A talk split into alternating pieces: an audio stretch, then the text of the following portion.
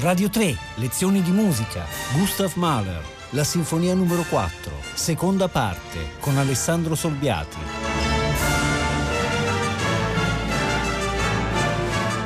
Buongiorno.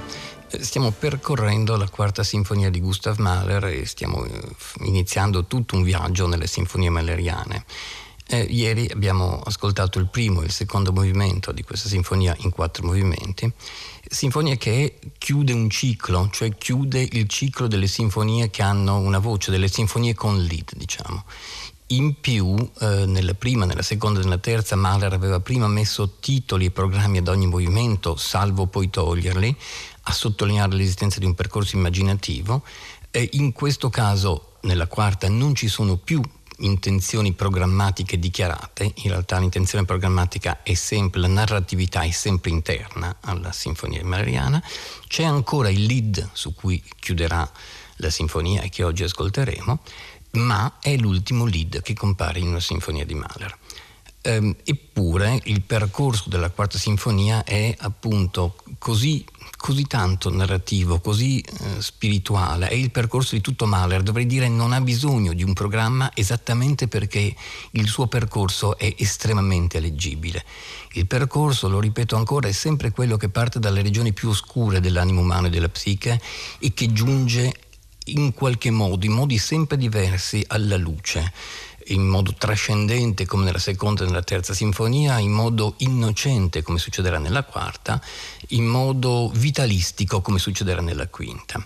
Ieri abbiamo attraversato la apparente apollineità, se si può dire, eh, la, la classicità di un primo movimento che però viene messa in crisi, distorta dal centro dello sviluppo e più, i temi del, del, primo movimento sono i più settecenteschi di tutto Mahler, ma appunto questo rende più evidente ancora la messa in crisi che avviene nella parte centrale dello sviluppo, fino a far apparire il ritmo di marcia funebre della tromba con cui inizierà poi la quinta sinfonia.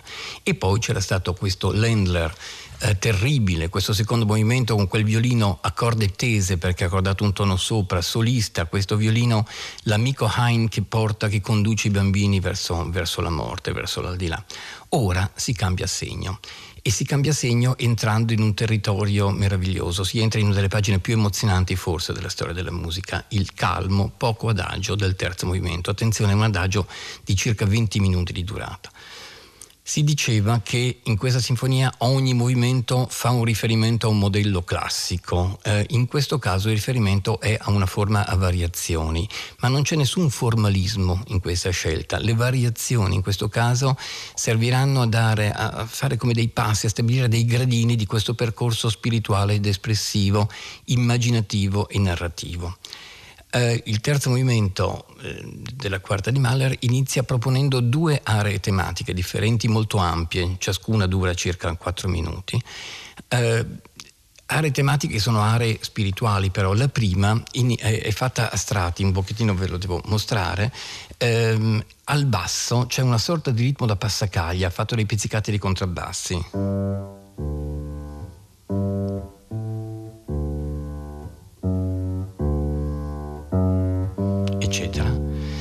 Su questo ritmo incomincia più che un canto, dovrei dire che inizia un flusso melodico. Eh, infatti contrapporremo in questo modo la prima e la seconda area tematica. Questi violoncelli che iniziano da qua sopra il...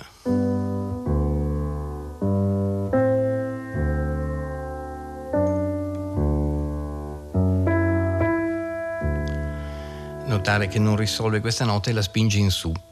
Perché? Due osservazioni. Innanzitutto perché flusso melodico? Perché sotto questo violoncello, attorno a questo violoncello, ci sono delle viole che lo rendono veramente una specie di fascia melodica, perché io si contrappone così, questi sono i violoncelli, e mentre i violoncelli continuano entro le viole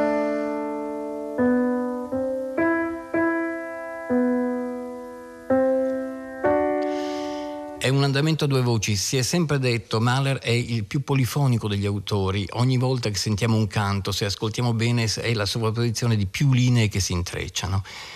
L'asse portante però di tutto questo è un asse continuamente ascendente, è la vera tensione alla luce. Poco dopo, su quello stesso tema che abbiamo sentito, si sovrappongono i secondi violini che rendono più esplicita la dimensione melodica.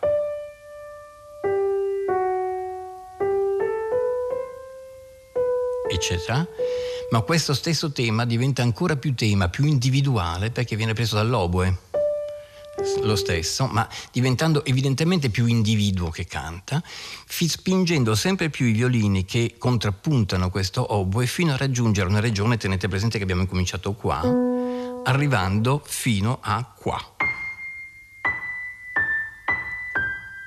E su questo re che diventa un pedale continuerà il canto. Si è già percorso un'intera zona di registro, il canto tende le mani verso il cielo. Ascoltiamo questa prima meravigliosa zona tematica.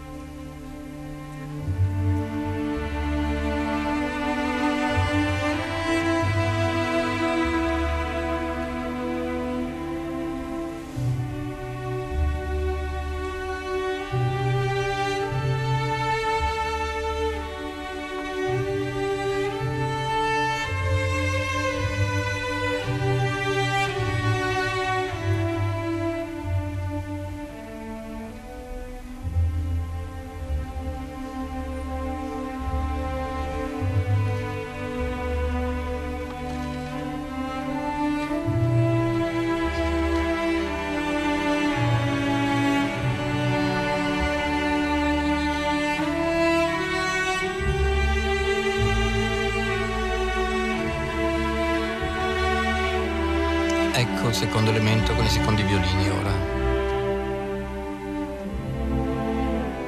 Ma ascoltate il fatto che le linee sotto continueranno, ecco i secondi violini.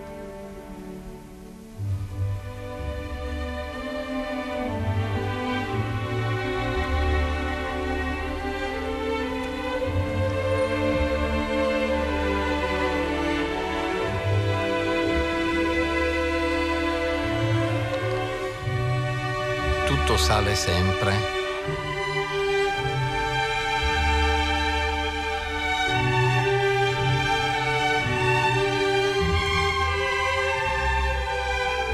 E adesso la purezza dell'oboe.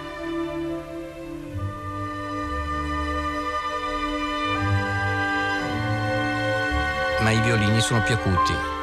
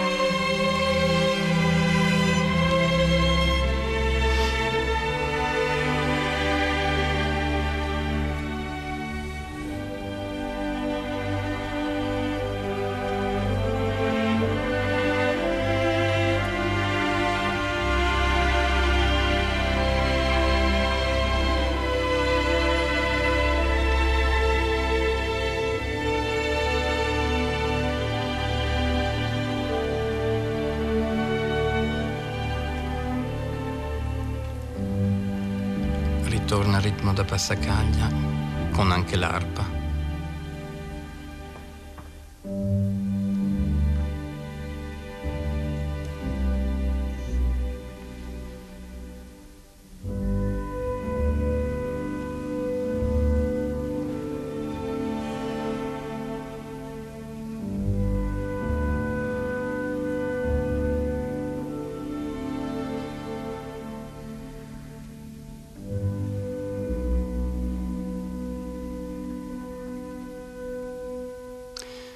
Questo paradiso che, che Claudio Abbado fa come forse nessun altro è soltanto l'esposizione della primaria tematica. Segue subito la seconda, dovrei dire dall'universale al particolare. Avrete sentito che più che un canto è un flusso melodico che tende le, le mani verso il cielo. La seconda parte è invece un canto, un canto più spiegato, più, se volete, anche più, più, doloroso, più lirico, è un lirismo più esplicito, è un po' veramente il passaggio universale particolare. Ascoltiamola direttamente.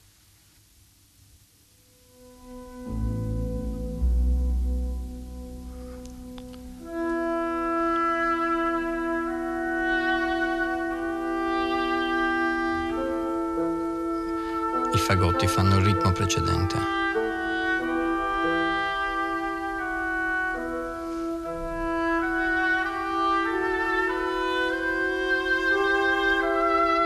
il canto ai violini diventa l'estremo esplicito lirico.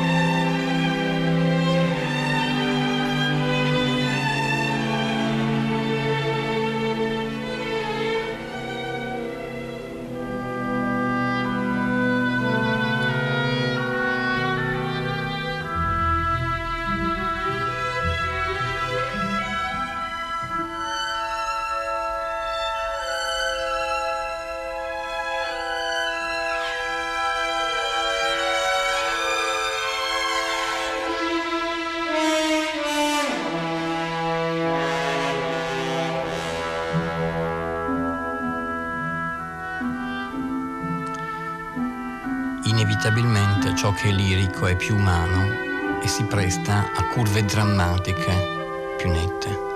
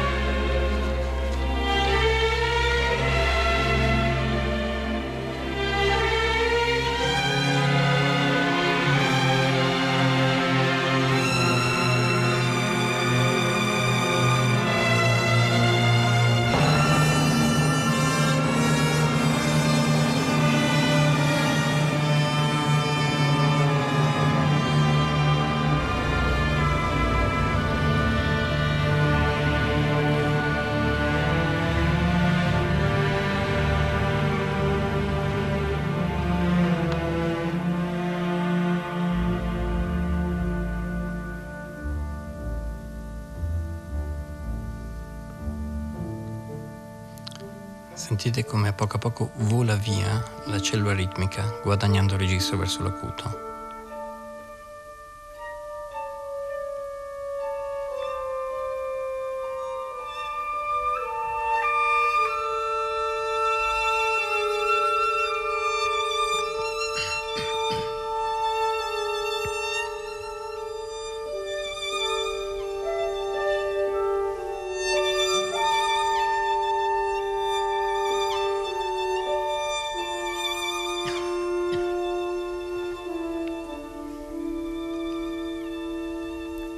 La contrapposizione è, è, molto chiara, adesso al di là della, della bellezza eh, irraggiungibile di queste pagine. La prima area tematica è, si muove nella regione del sublime e anela il sublime guadagnando registro verso questo estremo acuto e quindi non ha bisogno di, non, ha, non, può avere varianti di drammaticità forti al suo interno perché è un percorso, è un cammino verso, verso la luce. La seconda area tematica è viceversa il canto spiegato, è un canto più lirico, è un canto più umano, è la regione umana e quindi si presta alle curve della drammaticità, ai climax, ai punti di crisi, ai crolli, ai tentativi di risalita della regione umana. Si penserà, ma come diavolo si può indurre una struttura a variazioni in, in, un brano in cui le due aree tematiche, intanto sono due aree tematiche, e in secondo luogo ognuna delle due dura quattro minuti, com'è possibile? Beh, ma qual è la struttura globale? Ci sono le due esposizioni di A e di B, diciamo, poi c'è una variazione di A e di B, e una variazione di A e una variazione di B, poi sparisce B e c'è soltanto la variazione di A. E in questo soltanto variazione di A c'è il senso delle variazioni. Perché? Perché le variazioni di A vanno verso la sottolineatura della leggerezza, del candore, della purezza. Le variazioni di B affondano sempre più nel dramma, nel, non dico nel tragico perché non è vero, ma nella drammaticità e quella drammaticità il terzo movimento la deve in qualche modo bruciare, la deve consumare perché le mani si stanno protendendo verso la sublimazione finale della fine del terzo movimento e del quarto movimento. Noi infatti facciamo ascoltare adesso la seconda e ultima delle variazioni del, dell'elemento A e farete persino fatica a riconoscerlo perché è diventato guarda caso che cosa? Di nuovo una specie di Landler, un Landler in tre ottavi, esattamente come il secondo movimento terribile, ma questa volta è un Landler di, di gioia, di purezza, di leggerezza. Ascoltiamo.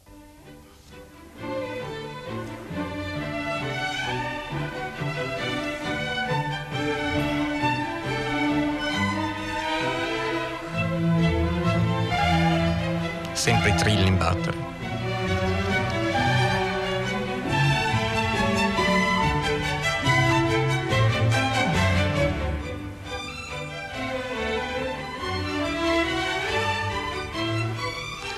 Ancora di più adesso, con un triangolo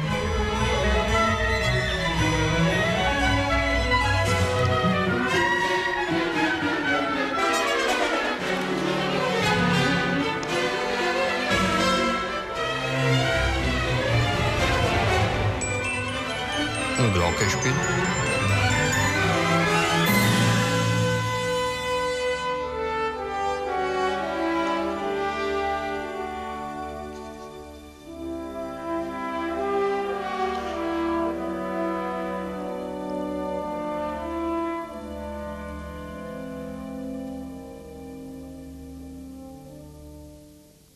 E qui ritornerebbe ancora il tema eh, noterete Mahler non ha paura, quando si muove nella regione che va verso il sublime, non ha paura di aprire delle porte, l'innocenza lo porta a un candore che può sfiorare la volgarità, come quella presenza di quel Glockenspiel, ma non ne ha paura perché questo è il candore questa è l'innocenza. Sta di fatto che questa seconda variazione ci dice che il percorso è compiuto, che siamo arrivati nella regione della sublimazione, dell'innocenza, della luce, della luminosità.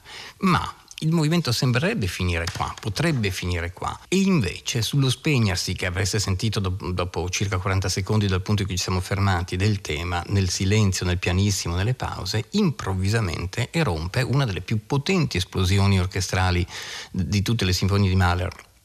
Prendo brevissima parentesi forse inutile dirlo, ma la capacità di utilizzo dell'orchestra di Mahler è mm, inarrivabile, irraggiungibile, la, la, sua conoscenza orchestrale come grande direttore d'orchestra gli permette di assottigliare l'uso fino a fare delle zone cameristiche totalmente di pochi strumenti oppure fare dei tutti estremamente complessi, eccetera. Si ha un'enorme esplosione di energia. Perché? Che cos'è? Ma in fondo è difficile dire perché. Eh, c'è un desiderio di apoteosi, di, di, aver toccato il cielo in maniera enfatica, ma la verità è nello spegnersi di questa apoteosi, in cui vi segnalerò, senza dirvi che cos'è, una certa comparsa tematica degli archi. Ascoltiamo questa, questa esplosione.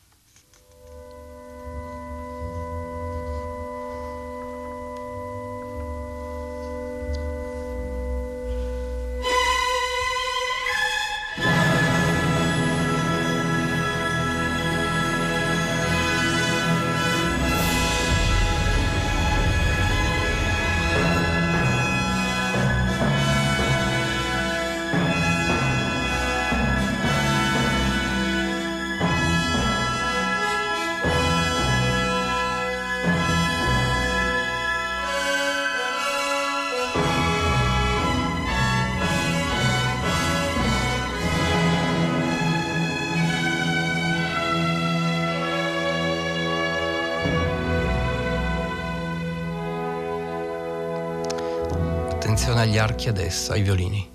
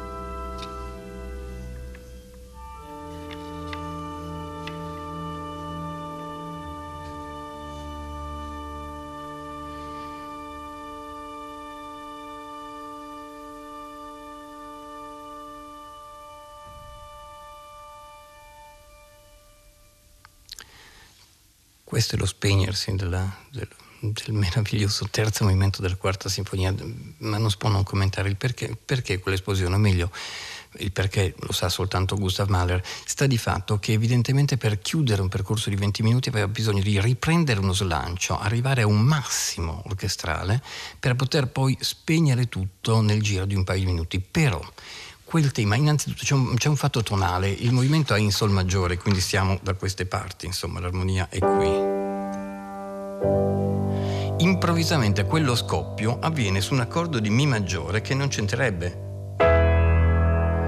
Improvvisamente. Ma con che cosa c'entra? C'entra col fatto che in questo ambiente di Mi maggiore, spegnendolo, si incontra sulla propria strada un tema che è questo,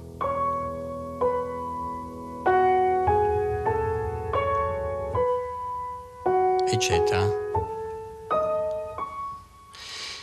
Bisognerebbe ricordarsi che questo, nella finale della seconda sinfonia, quando finalmente, fin- la seconda sinfonia è chiamata Resurrezione, quando finalmente si è vinta la lotta e si arriva davvero alla luce finale, questo è il tema della resurrezione, prelevato da una sinfonia scritta alcuni anni precedenti prima e che compare soltanto qui e che poi, e in Mi maggiore ancora quando lo usa, permette a Mahler un percorso di accordi, eh, si va su un accordo di Do maggiore, poi si va su un accordo di Re maggiore e non si risolverà mai nel Sol maggiore finale di questo movimento perché? Perché la risoluzione eh, avrete sentito che l'accordo si spegne nell'acuto, togli i bassi, vola via, la risoluzione è l'inizio del quarto movimento, cioè l'emergere del lead. Questa è un po' la parabola, però questa, questa perla esistente, questo tema che forse se uno è distratto non si accorge che c'è, che apre la porta alla parola risurrezione attraverso una precedente sinfonia, è una parola nascosta, molto importante da sottolineare. Che cos'è adesso il lead che si apre?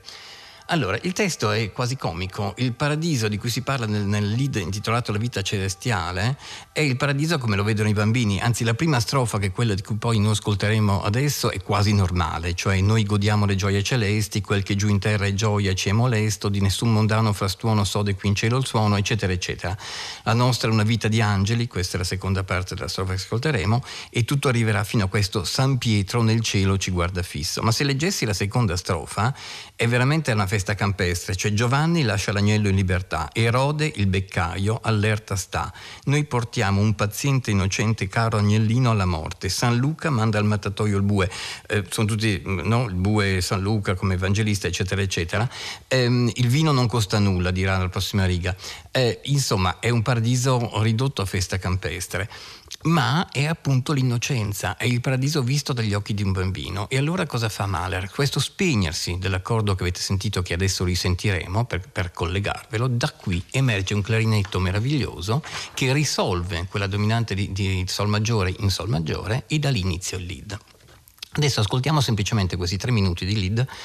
Eh, con un commento su quello che sentirete alla fine, perché cosa sentirete? Sentirete, non è la fine del lead, ma è la fine della prima parte, poi si ripete uguale per tre volte, sentirete i campanellini con cui 50 minuti prima si apriva la quarta sinfonia. Ascoltiamo il modo con cui il terzo movimento si spegne e lancia l'inizio del lead.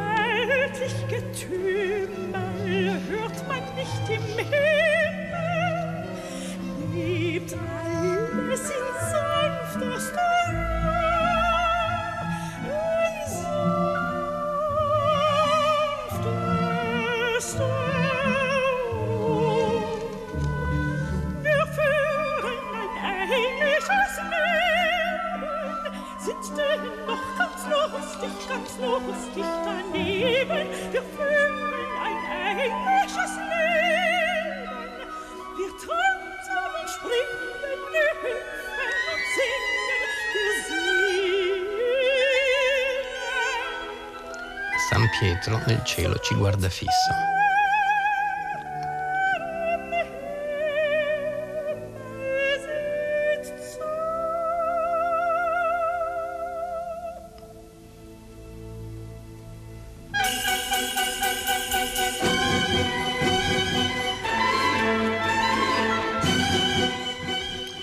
Questi sono i campanellini e, e semmai sono più energici in paradiso di quanto non fossero all'inizio del primo movimento.